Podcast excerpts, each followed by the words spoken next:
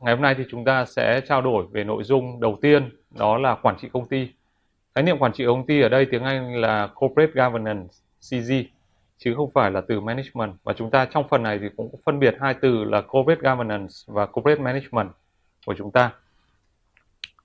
Thì uh, quản trị công ty Corporate Governance uh, có rất nhiều các định nghĩa, nhưng định nghĩa ngắn nhất và dễ hiểu nhất và trực diện nhất đó là của AFC cơ quan à, công ty tài chính à, quốc tế thuộc Ngân hàng Thế giới.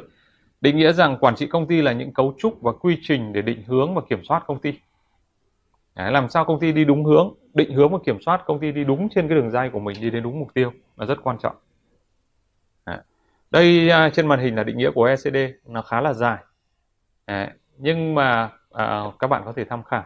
Quản trị công ty là những biện pháp nội bộ để điều hành, kiểm soát công ty và nó điều tiết mối quan hệ giữa ban giám đốc, hội đồng quản trị và các cổ đông với các bên có quyền lợi liên quan hay các bên có lợi ích liên quan đấy ạ.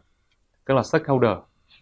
Quản trị công ty tạo ra một cơ cấu để đề ra các mục tiêu của công ty, xác định các phương tiện để đạt được những mục tiêu đó cũng như là giám sát cái kết quả hoạt động của công ty. Chúng ta thấy rất rõ là định hướng và kiểm soát. Đúng không? Quản trị công ty chỉ được cho là cái hiệu quả khi khích lệ được ban giám đốc, hội đồng quản trị theo đuổi các mục tiêu vì lợi ích của công ty và của các cổ đông có nghĩa rằng ngắn cái lợi ích của cái người đại diện cho mình. Là hội đồng quản trị ban giám đốc với lợi ích của bản thân mình với tư cách là cổ đông là chủ doanh nghiệp. Cũng như tạo điều kiện thuận lợi cho việc giám sát hoạt động công ty một cách hiệu quả từ đó khuyến khích công ty sử dụng nguồn lực một cách tốt hơn. Đấy là định nghĩa của HCD năm 1999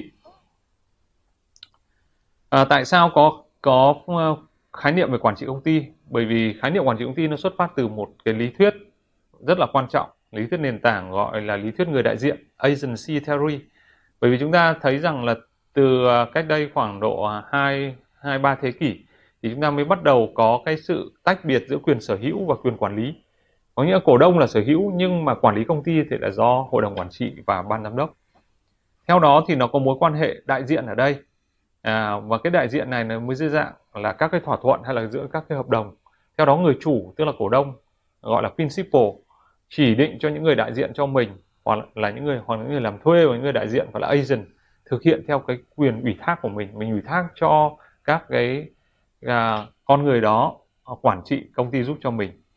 Và cái à, mối quan hệ này người ta gọi là principal agent à, relationship tức là mối quan hệ giữa người chủ và người đại diện. À, người đại diện thì được thuê để thực hiện các cái ủy quyền của mình. À, và như thế thì người đại diện có hai cái trách nhiệm mà chúng ta sẽ thấy ở trên trên trên slide. Hai cái trách nhiệm chính gồm có trách nhiệm giải trình accountability là cái trách nhiệm rất là quan trọng. Người đại diện à, họ sẽ phải thực hiện báo cáo họ thực hiện các cái ủy quyền nhưng đồng thời họ phải báo cáo giải trình trước người chủ rằng là tôi làm thế này tôi làm thế kia tôi làm có đúng theo cái sự mong muốn của anh hay không.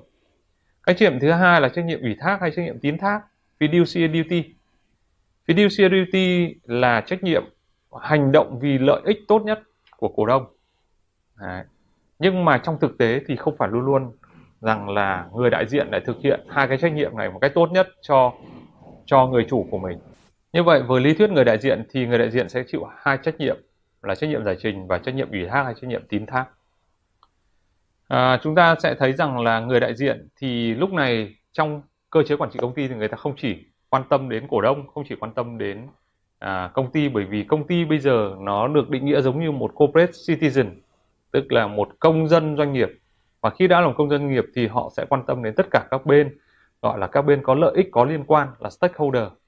Các bên lợi ích có liên quan cụ cụ thể và trực diện nhất chúng ta thấy có cổ đông có đại cổ đông có hội đồng quản trị có ban kiểm soát có ban giám đốc và các stakeholder này nó sẽ nằm trong mối quan hệ với cổ đông thì à, chúng ta có một cái sự phân biệt giữa khái niệm corporate governance là quản trị công ty với khái niệm corporate management là quản lý công ty. Thì cái hình sau giúp chúng ta có thể so sánh được. Quản trị công ty ở phía trên nó ở cái tầng thượng à, nó có trách nhiệm giải trình và giám sát. Đấy. còn quản lý công ty là điều hành vận hành hàng ngày kiểm soát hoạt động hàng ngày của doanh nghiệp đâu phần tầng phía dưới. Và hai cái phần này à, linh với nhau liên kết chặt chẽ với nhau để giúp cho doanh nghiệp đạt được mục tiêu chiến lược của doanh nghiệp gọi là quản trị chiến lược. À, như vậy chúng ta có thể hình dung quản trị công ty nó điều tiết mối quan hệ giữa các cái stakeholder. Đấy, quản lý công ty là vận hành hàng ngày và nó nằm ở trong một phần à, liên kết với quản trị công ty để đạt được mục tiêu chiến lược của doanh nghiệp. Đấy. những cái vấn đề chính của quản trị công ty chúng ta có thể đề cập đến. Quản trị công ty là một hệ thống các mối quan hệ được xác định bởi các cơ cấu và các quy trình cái mối quan hệ quan trọng nhất đó là mối quan hệ giữa cổ đông với ban giám đốc giữa cổ đông với những cái người đại diện cho mình để quản lý cái phần vốn của mình mình bỏ tiền ra góp để thì họ họ quản lý giúp mình. Theo đó thì ban giám đốc có trách nhiệm là công bố giải trình và cái trách nhiệm giải trình quan trọng nhất đó là giải trình thông qua báo cáo tài chính các cái báo cáo thường kỳ một cách minh bạch. Đấy, cổ đông đề ra các cơ, cơ chế giám sát. Cụ thể đây là chúng ta thấy rằng là mô hình hai cấp thì chúng ta có ban kiểm soát, mô hình một cấp thì chúng ta có ủy ban kiểm toán trực thuộc hội đồng quản trị, đúng không ạ? Đấy là cái cơ chế giám sát và hội đồng quản trị cũng như là ban giám đốc. Để trình ra cái cơ quan cao nhất của một doanh nghiệp, đó là đại hội đồng cổ đông. Những cái vấn đề thứ hai đó là khi mà có những cái mối quan hệ như này thì bao giờ cũng có xung đột lợi ích. Và chúng ta thấy có những cái sự kiện xung đột lợi ích rất lớn ở trên thị trường Việt Nam đã xuất hiện trong thời gian gần đây rồi. Mâu thuẫn giữa cổ đông với ban điều hành đó, họ đưa lên truyền thông để đấu đá lẫn nhau Đấy. thì cái lợi ích này luôn luôn có sự khác biệt cho nên là đó là vấn đề của ông chủ và người đại diện principal agent problem ừ. cái xung đột lợi ích này nó có thể tồn tại ở nhiều khía cạnh khác nhau nhưng mà khi mà đã xung đột lợi ích thì không có bên nào có lợi và công ty sẽ lâm vào tình trạng khó khăn à, chúng ta thấy các cái sự kiện trên thị trường các cái doanh nghiệp có cái sự mâu thuẫn lợi ích à, khiến cho lợi ích của công ty nó được chuyển sang các cái lợi ích của các cái bên khác mà thậm chí là liên quan đến những người đại diện. Và theo đó thì lợi ích của công ty không được đảm bảo. Lợi ích cổ đông không được đảm bảo và lợi ích của chính bản thân những người đại diện nó cũng không được đảm bảo. Cán bộ công nhân viên không được đảm bảo, quyền lợi, lương thưởng và cảm thấy bấp bênh. Và như thế thì công ty không thể lớn mạnh được. Đấy là những vấn đề mà trong cái mối quan hệ điều tiết giữa giữa các cái lợi ích khác nhau thì cơ chế quản trị công ty phải đưa ra được những cái nguyên tắc để đảm bảo rằng giảm thiểu cái xung đột lợi ích này. Ừ. Và khi đảm bảo xung đột lợi ích giảm đi thì tất cả các bên đều hướng tới định hướng kiểm soát công ty để đi đúng hướng. Đấy, đại hội cổ đông hay đại diện cho cổ đông phải đưa ra quyết định quan trọng. Đấy, phân chia lợi nhuận phân chia lãi lỗ phân chia các gói lương thưởng quyết định các thành viên hội đồng quản trị thành viên của ban kiểm soát thành viên ủy ban kiểm toán hội đồng quản trị thì chịu trách nhiệm chỉ đạo định hướng giám sát chung đề ra chiến lược. Hội đồng quản trị là board of director director tức là direct là chỉ đạo mà. Đấy, còn ban giám đốc là thực thi tức là board of management. Management là người manage hàng ngày. Đúng không? và cuối cùng là ban giám đốc phải là làm được cái hiệu quả quản lý hàng ngày. À, manage hàng ngày làm sao cho tốt xây dựng chiến lược quản trị kinh doanh chiến lược quản trị nhân sự chiến lược marketing bán hàng quản lý tài sản vân vân. Để hướng tới doanh nghiệp đạt được mục tiêu à, tất cả những cái điều này nó giúp cho à, xác định được cái lợi ích lâu dài của công ty và lợi ích lâu dài của cổ đông kể cả bao gồm các cổ đông nhỏ. Cơ chế quản trị công ty đặt ra để bảo vệ phần lớn là để bảo vệ các cổ đông nhỏ những người mà không có tiếng nói trong doanh nghiệp nhưng họ có quyền lợi ở đó họ đầu tư tiền vào công ty. Đấy. chúng ta thấy rằng là với những cái vấn đề chính này nếu như sự xử lý được thì quản trị công ty ở một cái cơ chế tốt và cái lợi ích của nó mang lại thì cực kỳ lớn lao nó gồm có bốn cái lợi ích chính mà quý vị thấy trên các bạn thấy ở trên slide. Đó là nâng cao hiệu quả hoạt động kinh doanh nâng cao khả năng tiếp cận thị trường vốn khi mà tính minh bạch cao lên à, phát triển ra thị trường vốn à, bảo vệ được các lợi ích của cổ đông nhỏ thì sẽ thu hút được các cổ đông và đặc biệt cả các, các, các cái cổ đông nước ngoài các nhà đầu tư nước ngoài. Và từ đó thì cái tính minh bạch cao thì sẽ giúp doanh nghiệp giảm rủi ro và giảm rủi ro thì giảm được chi phí huy động vốn và cụ thể ở đây là chi phí vốn cost of capital. Trong những người làm quản trị tài chính chiến lược thì giảm được chi phí vốn là một trong mục tiêu quan trọng nhất. Và cuối cùng cái lợi ích đó là nâng cao uy tín của công ty nâng cao cái brand name của công ty uy tín của hội đồng quản trị uy tín của ban giám đốc của con doanh nghiệp. Đấy, và như thế thì quản trị công ty được chia thành bốn cấp độ trên màn hình. À, các bạn có thể thấy cấp độ 1 là quản trị chỉ để đảm bảo tuân thủ thôi. Đấy, có nghĩa ở cấp độ rất là thấp cấp độ thứ hai là thực hiện các cái việc cải tiến của quản trị công ty nâng cao cái năng lực. Cấp độ thứ ba là quản trị tiên tiến. Cấp độ thứ tư là tiên phong. Thế thì ở Việt Nam mình à, các doanh nghiệp niêm yết ở Việt Nam mình khi mà chúng ta chấm điểm trên cái bảng thẻ điểm xếp hạng quản trị công ty của ASEAN ấy thì ờ, chúng ta điểm dưới trung bình và chúng ta đứng thứ sáu ờ, trong cái bảng chấm điểm thẻ điểm quản trị công ty. Nhưng mà điều đáng tiếc là thì điểm này đứng thứ sáu chỉ trên 6 cái quốc gia được đánh giá thôi có nghĩa là chúng ta ở mức thấp nhất các quốc gia phát triển nhất ở ở ở Đông Nam Á đó là Singapore và sau đó đến Malaysia, Thái Lan. Còn chúng ta thì ở vị trí thứ sáu. À. Trong cái phạm vi quản trị công ty thì gồm có rất nhiều các cái nội dung bao gồm có trách nhiệm ban giám đốc, cấu trúc của hội đồng quản trị, cấu trúc của ban giám đốc, cấu trúc của của các cái thành viên các cái tiểu ban ở trong hội đồng quản trị ví dụ như là ủy ban kiểm toán, ủy ban lương thưởng. Đó. Theo luật doanh nghiệp 2020 thì ủy ban kiểm toán phải do thành viên hội đồng quản trị độc lập làm chủ tịch ủy ban kiểm toán và các thành viên khác phải là thành viên độc lập hoặc thành viên không điều hành. Chúng ta lưu ý rằng là thành viên hội đồng quản trị, à, thành viên ủy ban kiểm toán phải là thành viên hội đồng quản trị. À. Và còn à, trong cái phần 1 chúng ta đã thấy rồi, đó là kiểm toán nội bộ là trực thuộc ủy ban kiểm toán. Đó, bởi vì họ đóng vai trò giám sát. Rồi các cái nội dung liên quan đến hợp đồng chúng ta sẽ có những cái hợp đồng những cái thỏa thuận với thành viên hội đồng quản trị với ban giám đốc. Và cái này cái cấu trúc đó nó ràng buộc cái lợi ích cái hợp đồng này rất quan trọng lợi ích của agent tức là người đại diện với lợi ích của cổ đông và lợi ích của công ty. Đấy, và từ đó thì hội đồng quản trị thực hiện các cái trách nhiệm à, tính toán các cái cấu trúc của các ủy ban của mình và thực hiện trách nhiệm giải trình bằng cách là lập và trình bày báo cáo tài chính một cách trung thực và hợp lý. À, ngoài ra phạm vi quản trị công ty gồm có trách nhiệm của ban hội đồng quản trị về quản trị rủi ro và kiểm soát có nghĩa rằng nó bao trùm toàn bộ hoạt động công ty. Và cuối cùng là liên quan đến stakeholder liên quan đến xã hội giúp cho doanh nghiệp phát triển bền vững gồm có trách nhiệm xã hội và đạo đức kinh doanh nữa. Chúng ta thấy rằng một doanh nghiệp không thể có đạo đức kinh doanh nếu như có những cái scandal gian lận kế toán xảy ra. Khai khống doanh thu đúng không ạ? Đẩy giá cổ phiếu. Và những cái điều đó chỉ giúp cho doanh nghiệp là đi vào ngõ cụt và dẫn đến phá sản một cách nhanh chóng.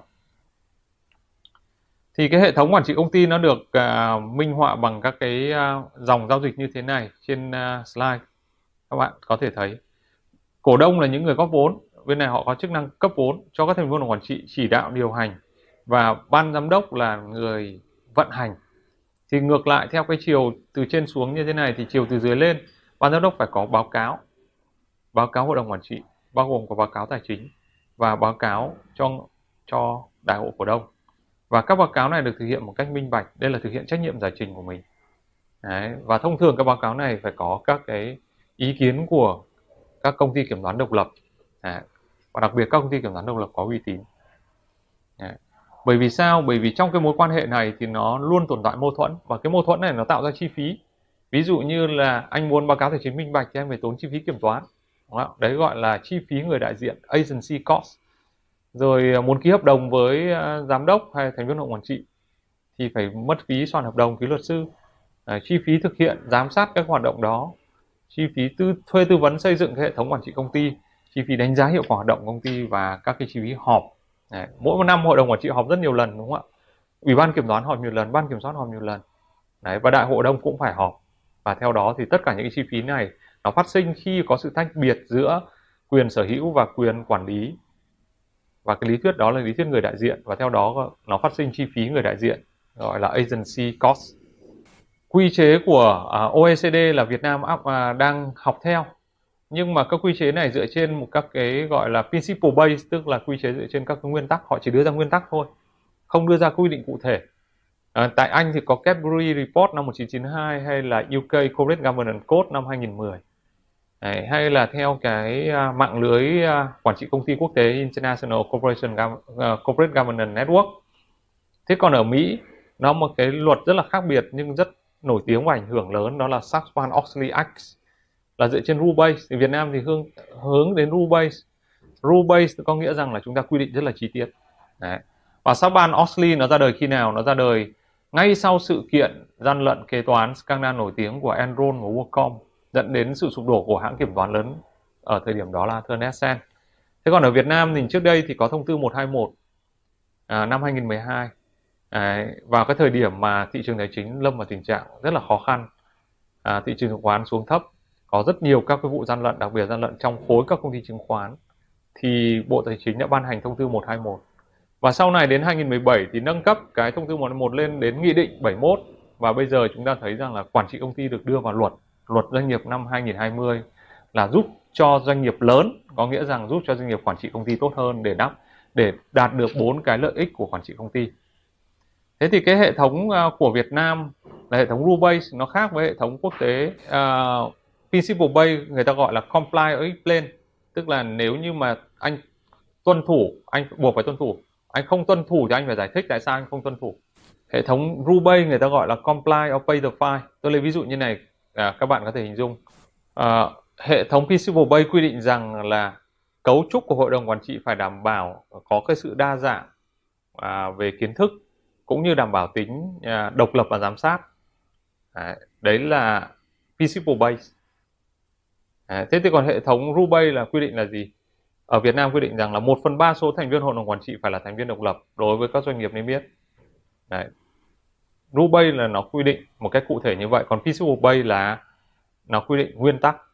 Thế thì trong cái hệ thống principle Base là comply audit plan nếu như mà cái hệ, hội đồng quản trị của anh không có đủ đa dạng không có những người có năng lực về tài chính không có những người có năng lực về chuyên môn hay là không có các thành viên độc lập thì anh phải explain tức là anh phải giải thích lý do tại sao.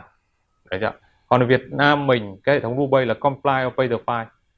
Tức là nếu anh không tuân thủ quy định của tôi rõ ràng như vậy nghị định 71 quy định như vậy nhưng anh không tuân thủ thì anh có thể chịu các chế tài. Đấy, và theo đó thì hệ thống Việt Nam nó quy định bằng tính pháp lý nhiều hơn nó dùng những cái từ như là phải này, bị này, có trách nhiệm này, không được này. Đấy. rồi ở Việt Nam mình là ví dụ như là khi nói về tuân thủ thì phải đảm bảo là nói là thường là cần này. Đấy. đúng không ạ? Phải ít những cái từ như là nên, có thể. Chỉ có những cái vấn đề về đề xuất mới có nên mà có thể thôi. Thì trên đây là toàn là là tổng quan về quản trị công ty để chúng ta hình dung quản trị công ty như thế nào.